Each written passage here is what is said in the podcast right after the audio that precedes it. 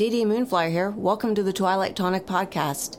As always, I have a freshly brewed batch of the strange and unusual to share with you. So grab your favorite tonic, step inside the broom closet, and let's get started.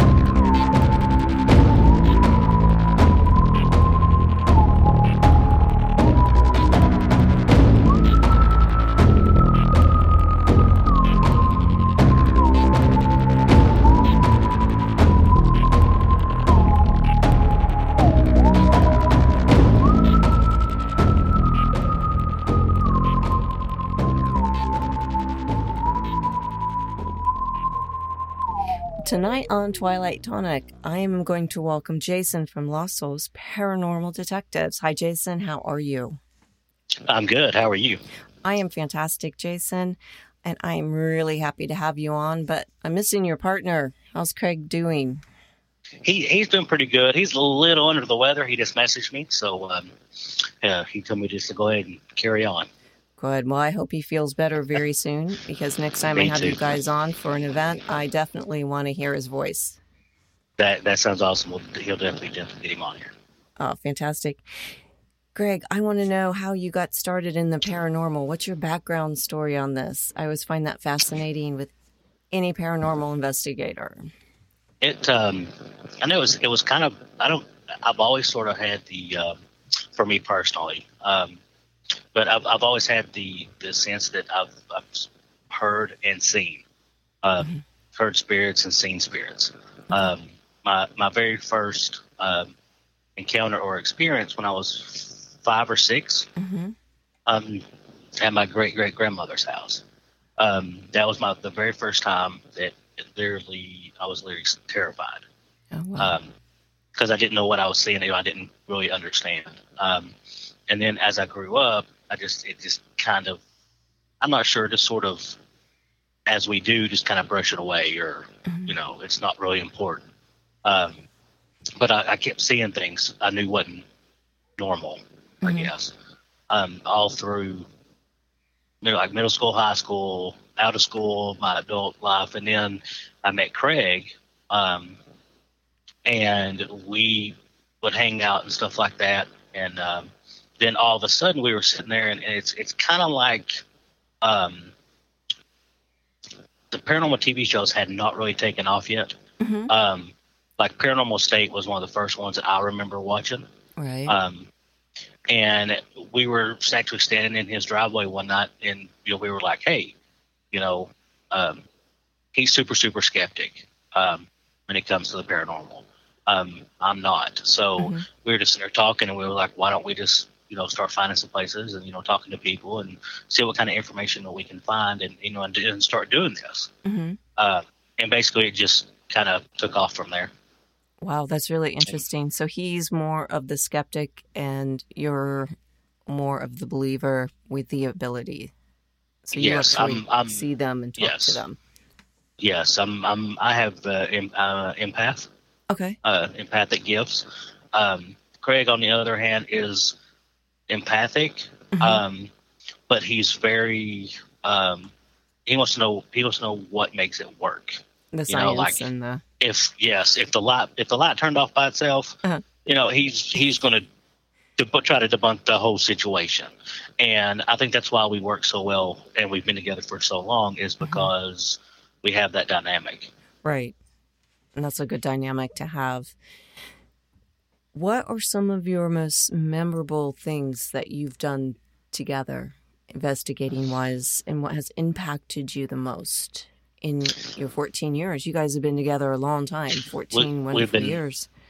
Yep. We've been together. It doesn't seem that long, really, because I kind of get goosebumps when somebody says that, because it doesn't seem like it's been for 14 years. It just it flew by. But we've been to. We started out doing sort of like a residential cases and stuff, which around here, and I'll say this, with being in the Bible Belt, it's very, very sort of kind of frowned upon at the time to be a paranormal investigator, because we have churches on every corner here in Knoxville, Tennessee. So you can't drive 4 or 5 miles without seeing a church of some denomination. And I was raised up Southern Baptist growing up. But after a while, I started reading and studying and kind of following my own path. But with us together, residential cases were probably like our biggest thing starting out. We started doing like one or two here and there when people just call us or text us, hey, we know y'all do this, would you like to come out and, check it out? We started doing that, but it's weird because it's like once we started, it's like kind of what we were supposed to do. Oh, yeah. It's I'll never be able to explain it fully, but once we got the first phone call and we were like, hey, yeah, well, and this is right. I didn't have a smartphone, then or anything like that. So we, he didn't. So we were just using, the old school cameras, a 10 megapixel camera and a voice recorder. Right. And we didn't have, a lot of equipment going into it. But I remember the first one we went to was pretty insane because honestly, we had no idea what we were doing going into this. We knew enough, but we weren't necessarily prepared. Like we should have been, and so we go to the house, and the I'll never forget it because it was involved a little girl. Her mom was like she just keeps seeing stuff and talking to people, and and they're not there, and her husband was just like didn't believe in it at all. We go to the house and we're looking around and checking everything, and it was just so weird because as we're going through, you would catch stuff out of the corner of your eye. And you know it's there, and it's not there at the same time. But that was probably one of the few instances where it was like I heard my name twice. Wow. And it was audible, like I could actually hear it, during our investigation. And we split up. I know Craig was upstairs and I was downstairs. We split up and stuff, and that's how we kind of did our investigation. Then we would switch locations, and stuff. But it was intense because up to that point, I was sort of a novice, I guess. Yeah. And when that happened, it really caught me off guard because I never expected to hear my name. I think I'd get chill bumps all over my body. It's kind of crazy because I even that night going home, it's like they're like you should sage and this and that. And like I said, it wasn't really a big thing with us because we didn't necessarily know. We knew enough, but we didn't know everything.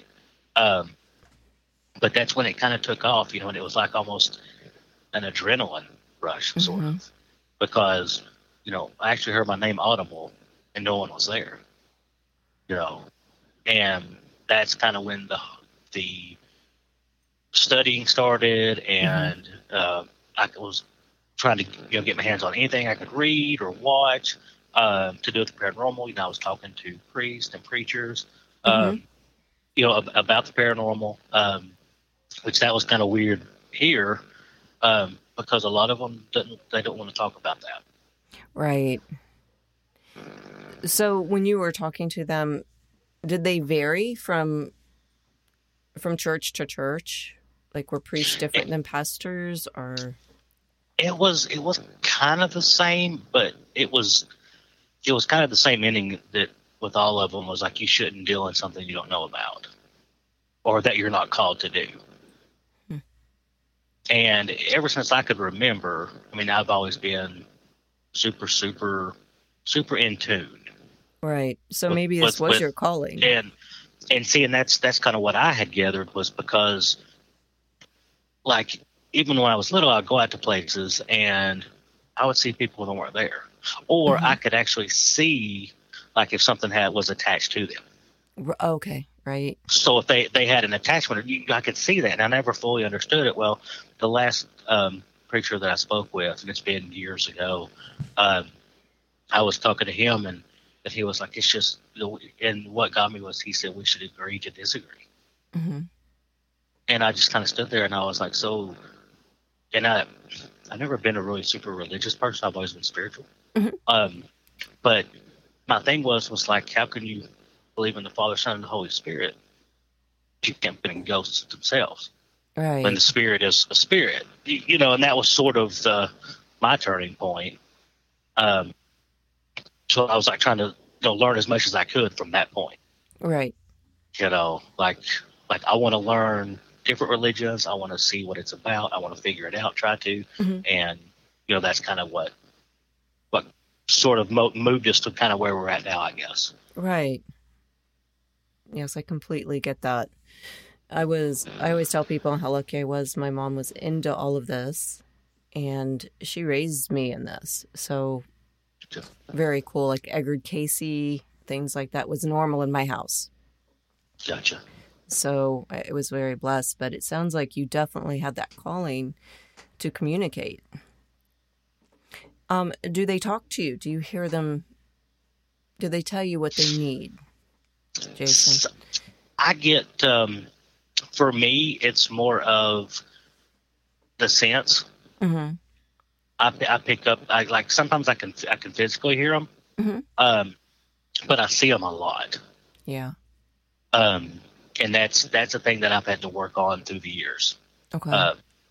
As far as just kind of like, learn to play the piano, yeah. when you start out and mm-hmm. stuff. But this is kind of, you're like, I can kind of do this. And then all of a sudden, you're like, I'm playing and not even looking at the keys. It's just that thing. But yeah, that was, that kind of started it basically. It's like stretching your muscles. Yes. To especially your ability. Yes. So, as you found that you attuned your ability, Jason, did the communication when you helped the residential homes, did you find that your investigations became easier on you, or did you find them to be harder on you mentally and physically? They started becoming harder. Mm-hmm. Even though I. Like we do our ritual, we protect ourselves and stuff before we go in, mm-hmm. Craig and I. But it's a thing of it never gets easier. Right. For each residence or business or anything that we go to. Okay.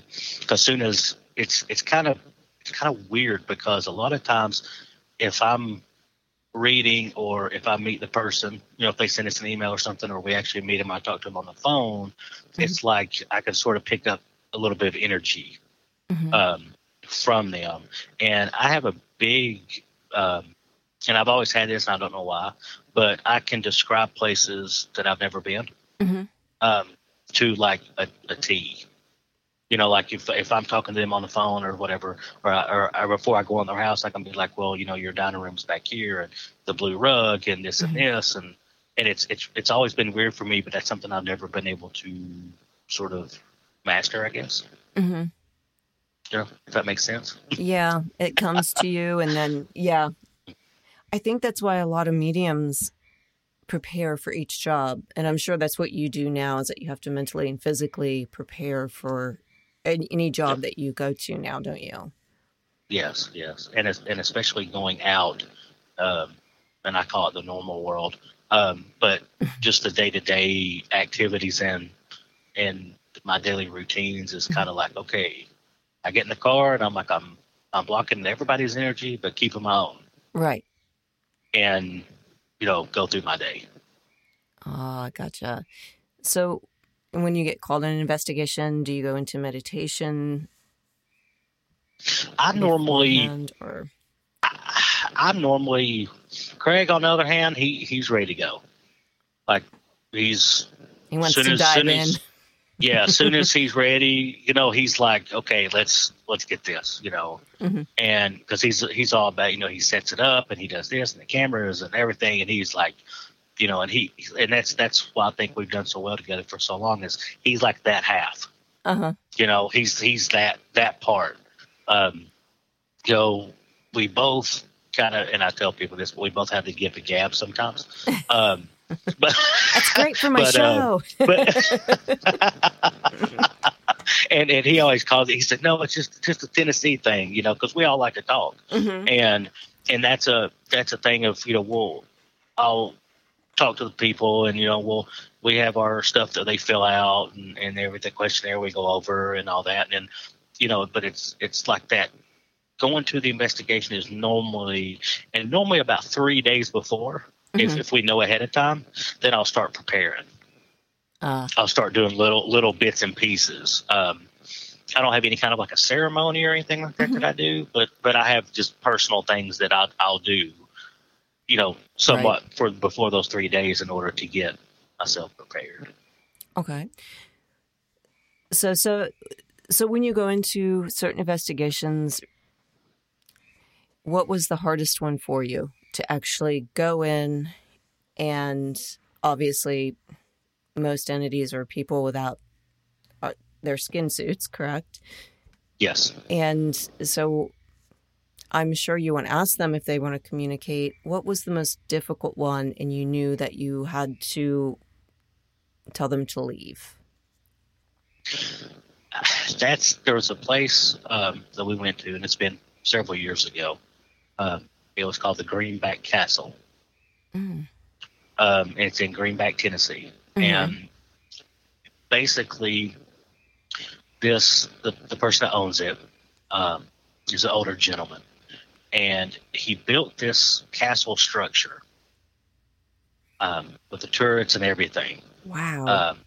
And it's just, I mean, people from all over the world have been there to see it. But he built it because God told him to. Interesting. Which, you know, but Craig got me before we went out there, and he was like, "Look, I've never been here. I don't really know much about it. Mm-hmm. I've researched some stuff on it." And I'm like, "Okay." So we got there during the day, and it's like probably the weirdest, creepiest place I've ever been. As far as being somewhere local, you know, like basically a 45-minute drive, but. It's got rooms in it. Like, each room is named for something. And one of the creepiest rooms was, like, he had a doll room, and everybody thinks that's kind of creepy or whatever. Uh-huh. But he actually had a McDonald's room, like the fast food chain, but it was all the local figures and characters in there, like, you know, that you get with a Happy Meal. Yeah. And it was, like, thousands of them.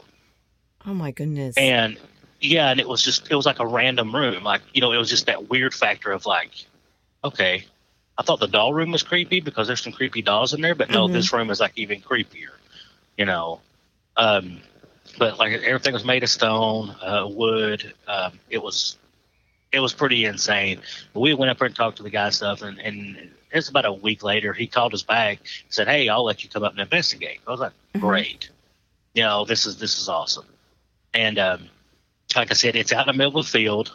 There's nothing around it, and it's literally when you turn on the road going to this place, you literally – I don't know what 1950s was like, but when you turn on this dirt road, it's like you literally feel like you're going back in time. And it was like everything just sort of stops. Like there's kind of rundown houses on the side. It's a dirt road. Uh-huh. I mean, it's like just that creepiness. And during the day, it wasn't bad, but at night, it was insane. There's no electric out there whatsoever. Mm-hmm. So we go out there, we get stuff set up. And he makes us out there. He was like, okay, well, I'm going to leave you guys alone, and you all just go ahead and do your thing. Okay, that's fine. And we told him, we're not probably going to stay out all night. We're just going to be here to public. And this was like 7:30, 8 o'clock. Like, we're going to stay out till probably midnight or 1, and then we're going to pack up and go home. And we had our power inverters and stuff hooked up to the car, so that way we could have power. Mm-hmm.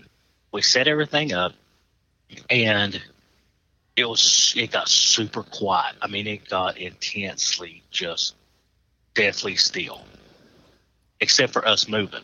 Mm-hmm. Like, I could hear everyone there that was moving. There was like 6 or 7 of us. Huh. And we had split up into teams, you know, like 3 people or whatever. You know, we had like teams of 3 other people. And then Craig was doing all the monitoring and stuff. And it was crazy. I mean, disembodied voices. Wow. I saw several figures walking around that weren't there. It was like, and this was in like the first hour and a half because it was already dark. Mm-hmm. We went out. Well, the power inverter stopped, so our lights and cameras and stuff, because we had a DVR system at that time, and it had stopped. So we went over there. Well, I know one thing was there that was kind of controlling all of them. Mm-hmm. That's what I got. Had drained the power inverter, had drained the battery in the car, had locked the car up. Like, the car wouldn't even go into gear after that. Like, it was stuck. Oh no! Like we put it. Yeah, it was crazy. Like, we put a new battery in it, mm-hmm. and put it down into. I think it was Craig put it down to neutral first, and then when he went to neutral, he went to drive, and it just stuck. Like, literally. Wow. Stuck. And we're like, we're in the middle of nowhere. We gotta wait for a tow truck. Well, it was so bizarre because you kept hearing stuff. Well, the person that owns the place came back. And we didn't know he was going to just show up. He comes walking out of like the way this thing's set up is like an L shaped, uh-huh. and he comes just walking out of the woods. Oh, and we're sitting there going, and I'm looking at Craig, and Craig's looking at me, and I'm like, man, what's this guy doing? And he's like, hey, how y'all doing? And we're like, we're fine. We're just having some car problems. We're getting ready to start packing up here in a little bit. And this was about 12:30, 12:45 at this time. Mm-hmm. So we've been there quite a while, a couple hours, about 3 or 4 hours. Mm-hmm. So he was like, oh, okay. Well, it was weird because he walks off to talk to the other group. And I had this weird feeling like I really need to go over there because something's not right. His energy is really, really weird. Like it's there's something wrong. Mm-hmm. And so I walked over there and I was talking to him. And his eyes changed 3 times. Ew. His eyes went from regular pupils to cat eyes to solid black. Oh. And he never missed a beat talking. And when I saw that, I just like stopped and I turned around and I went to Craig. I was like, Craig, we need to pack up and get out of here. I said, this is something that we neither one of us can deal with at this time. Mm-hmm. Because it's just something's going on that's insanely, you know, creepy. Right. Because up until that point, I had never saw a person's eyes change. Go from normal to cat to complete black. Right. And so we hurried up, and of course we were, you know, cordial and nice and stuff. Now mm-hmm. I haven't been back since. I think Craig's been back once during the day just to walk around. Mm-hmm. But I've always told him that if we ever do go back, that it will only be for a very limited time.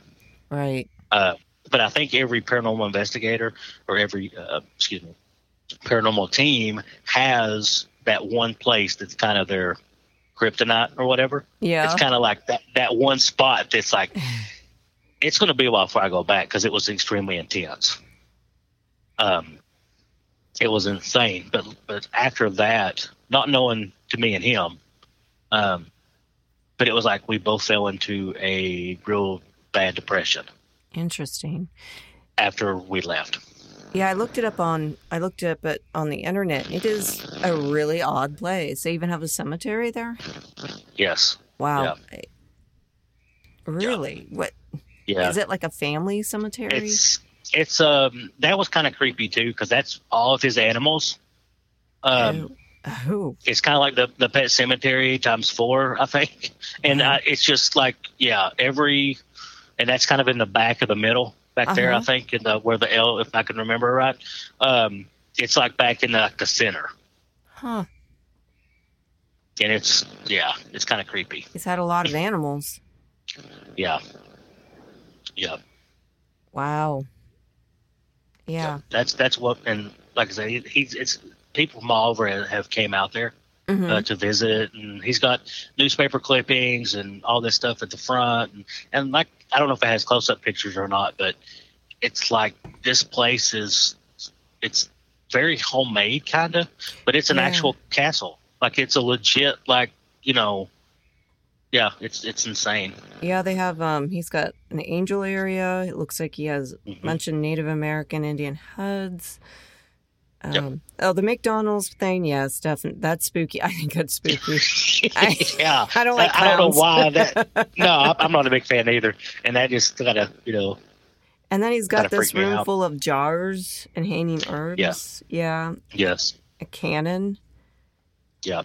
Very interesting, and a like a hallway full of crosses. Yep. Yeah, and then a dungeon. Yes. Oh my. Yeah, that would be very spooky at night. It's really it's interesting because I never felt like I was completely alone there. All right. Even with like everybody that was there, like Craig and stuff, I never really felt like really by myself. It was so weird. What did the other paranormal group that was with you? What did they think? Were they ready pretty much to leave? Also, they were fine.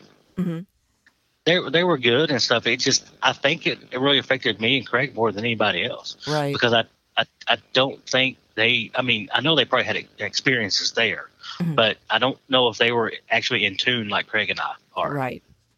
To what was happening. And too, maybe that when you saw his eyes change, maybe he was trying to push you away as well. I think so. I think it was because over the years, you kind of work on like what you do, like what your gifts are. And I'll never be like to the max potential of the gifts that I have. But it's just a thing of you kind of work on it. And I think, you know, the spirits and stuff, they look at that. So they look at the people that are coming in, and they're like, hey, I might pick on this guy, or I might pick on that guy, or I'm going to do something to freak this guy out. You know, or girl or whatever. It's just that I think a lot of it is that. Yeah. So how about businesses? You said you also go into businesses, residential areas. Have you been to museums and things like that, Jason? We haven't around here, around Knoxville. We haven't had really a lot of opportunity for that, for the businesses and stuff. We did do or had an invitation to do I don't even really know what it's called, but it's more like an antique business, I guess. Oh, okay. And this lady that had moved, I'm trying to think where she moved from. I think it was New York or New Jersey, I believe. She had moved down to Tennessee, and the house that she had bought was 200 years old, 150 years old, I think. Wow. Roughly. And she basically, her job was she was an import antique dealer. Okay. And the house she moved into, basically, what she would do is she would stage all the rooms. So she would have like all these antique pieces from France would be her dining room, or, you know, like every room was staged. And of course she had a website and all this other stuff, or you could just make an appointment and go buy. Well, she could not figure out what was going on. Wow. Antiques, that could be anything. Yes. and that was the thing that we were kind of leery about taking it at first. Yes, because it's such a big scale. Because when you have antiques, that's a whole nother realm of stuff. You know, I mean, that's different than your average. You know, and I say that, people are like, what do you mean? I'm like, well, if you have stuff, everything that we own or have carries energy. Mm-hmm. Yes. But antiques are a lot different because they have years and years and years of energy. Mm-hmm. You know, so it's a lot different. But this house was full of them. I mean, you know, from, I'm trying to think, well, she go to Italy and Spain, England. I mean, she was all over the place.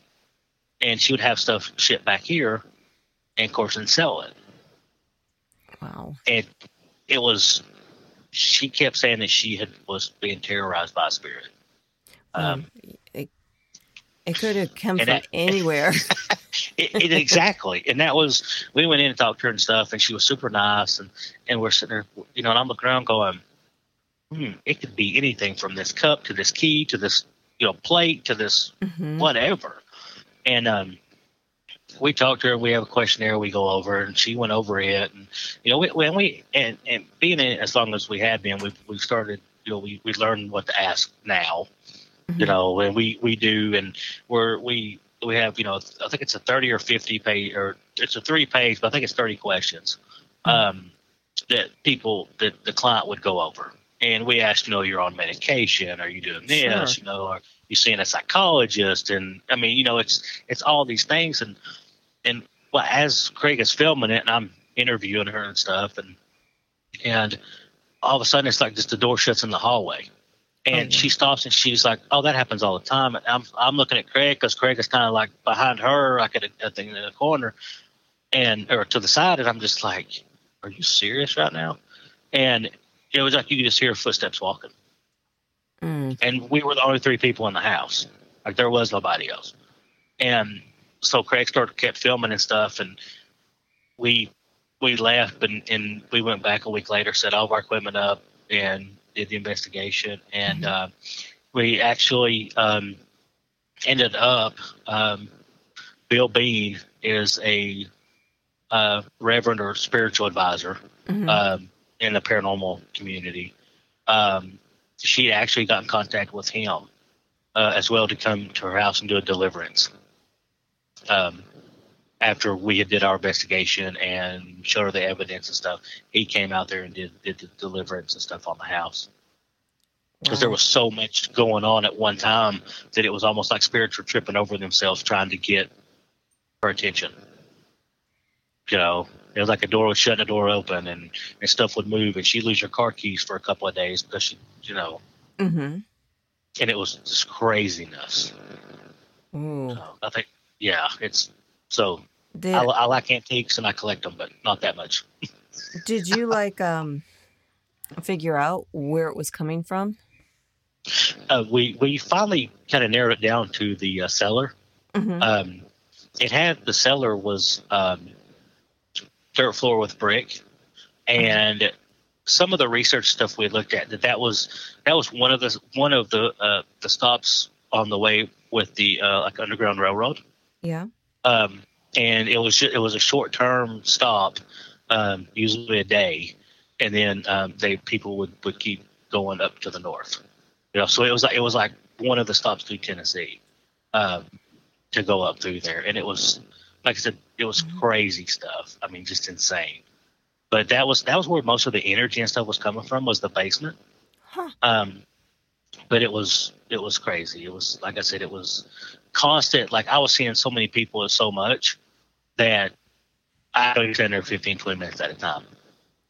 Wow. Because there's people walking everywhere. It makes you wonder what exactly either got brought in or what was awakened by something that was brought in. Yes. You know, because if it was a 200-year-old home, I can't imagine everything that had happened in the house itself. Right. Yeah. And that was one of our questions, was we couldn't necessarily figure it out because it was like, is it something that's been here forever and ever?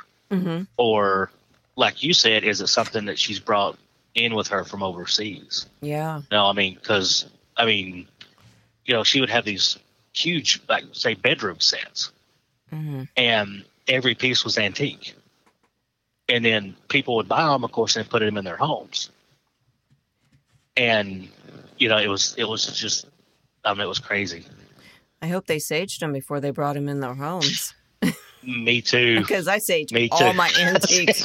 I get an antique, and my neighbors probably think I'm a loony bin. You know, I'm in Indiana, and I'm out there saging anything I bring home from an antique store. Glasses. It doesn't matter. I've got my sage. Yep. And I will sit there and picture that light around me, and then I'm saging the antique furniture, and I can just see my neighbors going, she's out there doing it again. Yeah. It's like, I mean, you have to. Cause I'm not bringing this in my house till I sage it. It's kind of like the old, the vampire deal. You know, they can't come in unless you invite them. So it's like, you're standing on the porch, and I'm gonna do my stuff, and then you can come inside. I agree. I will not. My husband's so used to it now. He's just like, sage. It's like, not coming in. I'm going to put some salt around it. I'm going to do anything I can because I don't know what I'm bringing in. I have some from the 30s. I'm really into the 20s and 30s, Art Deco and Nouveau. That stuff gets sage, man. Yeah, because you have no idea. I have a bedroom suit from the 20s, and of course it's been in a family, so I have an idea of whose it was. But I would collect antique radios. Oh, I love those. And I had to start getting rid of them because the only one I kept was a 1942 Philco stand-up, and it works. So I'm not going to get rid of it, but that's still a lot of history in that wood and in the materials and everything that's in that radio. And that was one of the pieces that I didn't mind if I brought it inside. I didn't sage it, right? Because it's you plug it on, you can listen to music stuff like that. So I'm like, okay, that's but that's one of the few pieces that I didn't sage before I brought it in. And that's still the only antique piece. I got rid of most of them, but that's still the one that I've got left. It's weird. I don't know. Have you guys ever went into restaurants or bars? We have not. Okay. Because I often wonder, I would think those would not be as a fun of places to investigate. I always found bars to be overwhelming. Yeah. I think they would be. Yeah. With all the addiction and stuff. Yes. Yeah, that's even going we have parts of Knoxville. We have an old city, and then we have downtown. And they're basically side by side, but the old city is kind of like the party. That's where of course we're a college town. So, it's like most of the parties and stuff are there. And, those buildings have been around since Knoxville started. So, there's all kinds of people are constantly going in and renovating them or taking this restaurant out, putting this restaurant in, or this bar or whatever. But the shells are still the same, right? And that's something that I've often thought about is the structure doesn't change, just the inside. So I'm wondering how much energy of that holds, right? Especially as many people coming in and out. What now? Do you live in an older house, Jason? Well? No, I don't. Okay. No. I always asked investigators. It's really interesting to find out if they do, because my house was built in 1938. Gotcha. So when we moved in, I swear there was a ghost cat. And me and my husband, we were painting and fixing it up, and I looked down and I was like, "There's a cat in the house." I look over at him and he's painting and he goes, "Did you let that cat in?" And I'm like, "The black and white one?" He's like, "Yeah, we can't have another cat." And I'm like, "Well, I saw it, but then it just disappeared." And so still once in a while, our cat will play with something or something. Yes. And I'm like, all right, the cat is still here. We have a cat ghost. I'm pretty proud of that cat ghost. That is pretty cool, actually, because it's you have the story for your house, you have that paranormal story. And a lot of people don't they don't look at it that way, or you know what I'm saying? Like, they don't look at that side of it, but to you, that's like normal. Yeah. You know, and that's the coolest part, because I'm more of an antique. You know, I could buy a farm, a 1920s farmhouse in the country, and I would be set.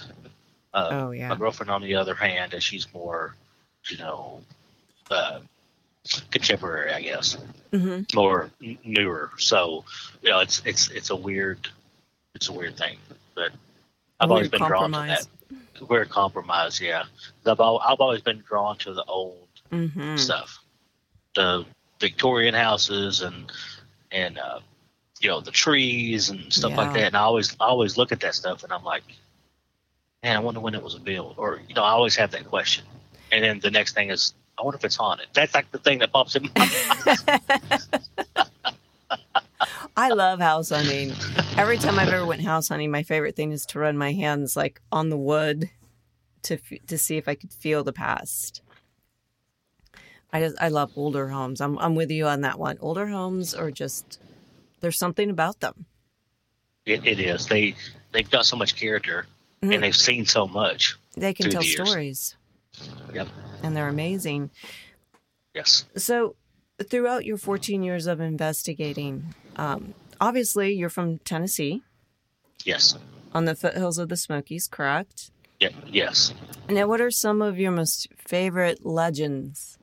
Are as urban stories from that part that you consider more true than just story? There's one. There was a bridge during the Civil War, and I'm not even sure, probably 2 miles from my house, but it's a major bridge going over 40, connecting the interstate. During the Civil War, on one side was the North and one side was the South. Mm-hmm. And at that time, it was a wooden bridge. So, but they both had to use it for to get their goods across. So the South would burn it down, and the mm-hmm. North would rebuild it. And then the South, you know, then the North, they would go back and forth. They would build a bridge, they would fight, and then they would burn it down. And then, you know, it just kept going back and forth and back and forth. And I always kind of was like, well, you know, whatever. That's kind of a, you know, I mean, I've heard it forever. But they always would say that if you're driving over it at night, and this is like a major thoroughfare, like you have to, if you're coming from the north, you have to drive. If you're coming through Tennessee, you have to drive on this to go through Tennessee. Mm-hmm. And this is the thing is they always say you'll see a red light. On the side of the bridge, kind of, you know, off to the side. Sure. And it's just one of those legends that you're like, no, it's that doesn't happen, or that's not a thing. And, you know, for years I forgot about it. And the shift I work is a mid shift. So mm-hmm. I get home late at night.